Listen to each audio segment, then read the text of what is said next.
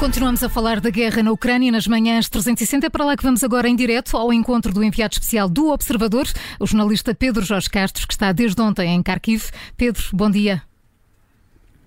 Bom dia. Bom dia, Pedro. É sempre bom ouvir-te, Pedro. Estás numa cidade recentemente recuperada pelas forças ucranianas e, segundo nos disseste, estiveste com o bispo católico da região. Sim, uh, o Bispo Dom Pablo uh, tem, tem, esta diocese que é uma diocese longuíssima. A diocese chama-se uh, Kharkiv portanto, isto é quase como se fosse uma, uma diocese de Bragança a Beja, portanto, são cerca de 700 km e abrange, portanto, este território abrange a maior parte das, das, muitas terras que temos ouvido falar, portanto, vai desde, vai desde Kharkiv até Mariupol. Ele tem 43 padres católicos a cargo. Eh, claro que eh, os católicos são minoritários eh, na Ucrânia, mas são cerca de 40 mil fiéis e paroquianos registados nesta, nesta diocese. Ele, começou a preparar a guerra na noite de Natal. Uh, falando com, com, com, os padres uh, e dizendo-lhes para estarem preparados, uh, porque a qualquer, a qualquer momento podia, podia começar esta guerra e, portanto, deviam ter sempre gasolina, gasolina os, depósitos, os depósitos dos carros cheios de, de, combustível, deviam ter uma mochila com todos os documentos importantes, deviam fechar todos os objetos sagrados uh, e estar prontos para, para fugir a qualquer momento. E foi isso mesmo que vários padres dele uh, tiveram que fazer. Portanto, abrange várias, várias localidades que foram ocupadas pelos russos, uh, incluindo Mariupol.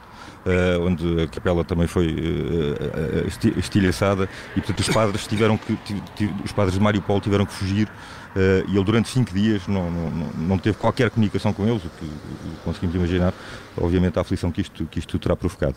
Uh, fugiram de, debaixo de fogo intenso, uh, de, de, ficaram ali portanto, cercados pelos russos, pensar se, se voltariam para trás ou se seguiriam em frente. Acabaram por conseguir chegar a Zaporizhia e depois estabelecer contacto apenas cinco dias depois teve vários outros padres uh, que, que, que, foram, foram portanto, que têm igrejas que foram alvos de, de bombardeamento, mas uh, todos, todos sobreviveram, todos estes 43 padres que estão. Uh, que estão hierarquicamente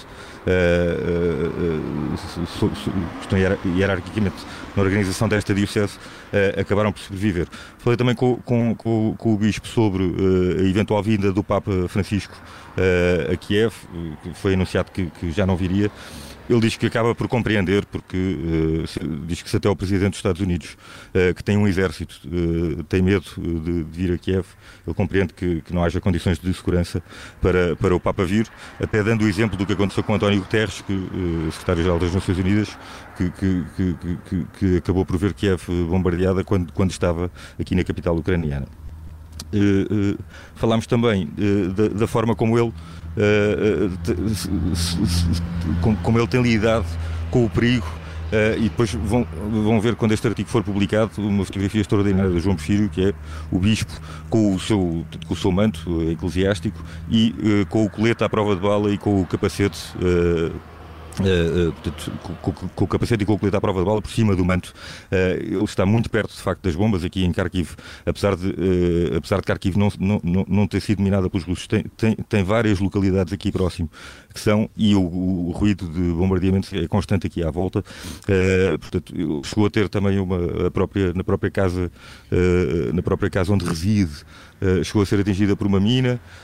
foi mediado um edifício menos de 500 metros, que é a sede dos, dos, dos serviços secretos, e ele vai uh, quase diariamente uh, ajudar na distribuição de comida e visitar pessoas e peruquianos uh, em regiões próximas, em, em, aldeias próximas aqui da, da cidade, onde já é bastante mais perigoso estar, precisamente por causa deste perigo constante de, de bombardeamentos. Falámos também aqui sobre, sobre, sobre a questão do, do eh, de, legitimidade ou do perdão, eh, do, do envolvimento eh, dos ucranianos na guerra e dos ucranianos que têm de matar para sobreviver. Ele diz que isso, ao contrário do que acontece com, com o agressor, acabam por não ter alternativa e, portanto, que isso é uma questão que, que, que os cristãos acabam por, por, por ter de, de compreender, mas tem muitos militares a procurá-lo e a pedir-lhe conselhos sobre como lidar com isto e ele tenta tranquilizá-los, dizendo que não há nada mais nobre do que dar a vida para proteger os familiares e amigos uh, e, e, que é isso que as pessoas esperam deles e, portanto, não, não, tem, não tem nenhuma alternativa. Já quanto a Vladimir Putin, por exemplo, ele diz que uh, falámos, discutimos aqui até a eventualidade de uma, de uma pena de morte, caso, caso Vladimir Putin seja um dia condenado por, por crimes de guerra. Ele considera-o claramente um criminoso, mas diz por exemplo, uma eventual pena de morte seria um alívio para ele e que acha que ele deve viver e ver o que fez e as consequências do que fez para compreender profundamente as consequências dos seus atos. Um, o, o, uma parte significativa do trabalho da Igreja Católica aqui é feita através da Caritas, nós conhecemos, também temos em Portugal, portanto, que é este braço caritativo da Igreja. A Igreja principal de, de Kharkiv está uh, toda ela cheia de, uh, de, alimentos e roupas e, e, outros bens que têm sido doados, maioritariamente através da Polónia e de, da Alemanha, para serem distribuídos aqui.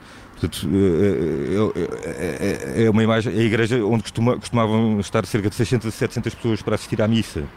Uh, uh, neste momento não recebe celebrações, precisamente porque a maior parte das pessoas, uh, dos fiéis ou não estão cá ou não se sentem em condições de segurança para, para vir à missa. foi substituída por uma pequena celebração que é feita na casa do Bispo para cerca de 20 pessoas semanalmente.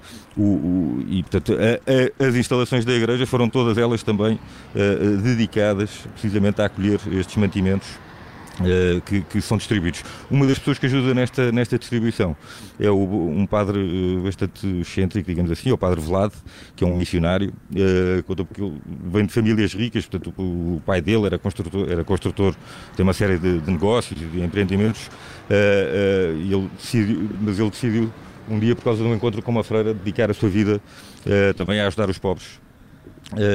este padre, este padre Vlad Uh, também vai diariamente entregar alimentos a zonas de perigo.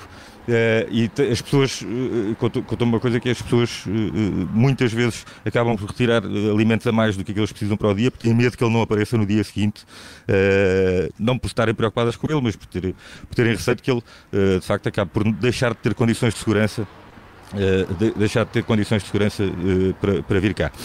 Uh, este, este Padre Vlad tem, gera uma igreja que fica numa zona muito pobre aqui de, dos arredores de Kharkiv, em cuja cave estão, chegaram a estar 160 pessoas alojadas nos primeiros dias a seguir à guerra. Ele tem retirado algumas dessas pessoas para as fazer chegar a Lviv e a outras zonas mais escuras da Ucrânia.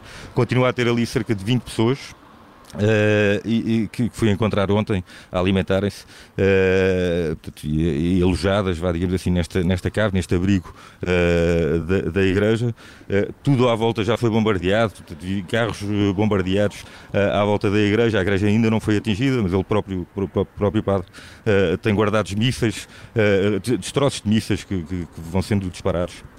Uh, e encontrei estas, estas pessoas todas uh, a alimentarem-se uh, sob, sob o olhar de uma imagem de Nossa Senhora de Fátima. Uh, curiosamente, nenhuma destas pessoas é católica, todas elas são ortodoxas, uh, o que mostra que neste, neste momento o importante não é propriamente a religião que as pessoas professam, obviamente há outra coisa muito mais importante que é a entreajuda e a solidariedade e fazer tudo o que se puder para, para, para salvar o próximo e para ajudar o próximo. Pedro, uh, enquanto falas, estamos a ouvir carros a passar. Ontem dizias que Kharkiv era uma cidade uh, muito mais em guerra do que, do que Kiev, mas este, este movimento de manhã é de quê? Este, sim, há movimento de carros. Eu estou junto aqui, uh, junto aqui a uma estrada onde há vários carros a passar com alguma velocidade. Uh, portanto, há, há, carros a circular, de facto, mas não há, não há o resto daquilo que faz o movimento habitual de uma cidade. Portanto, há muitos carros, também não há transportes, não há, o metro não está, não está, não está a funcionar.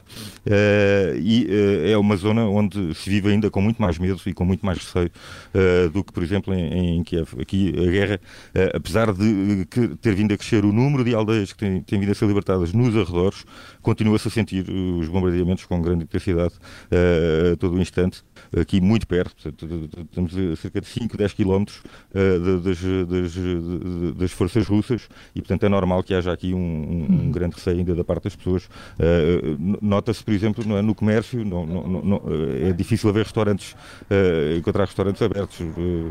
passámos ontem por um, mas se calhar foi, foi seguramente exceção. Mesmo no hotel há uma grande preocupação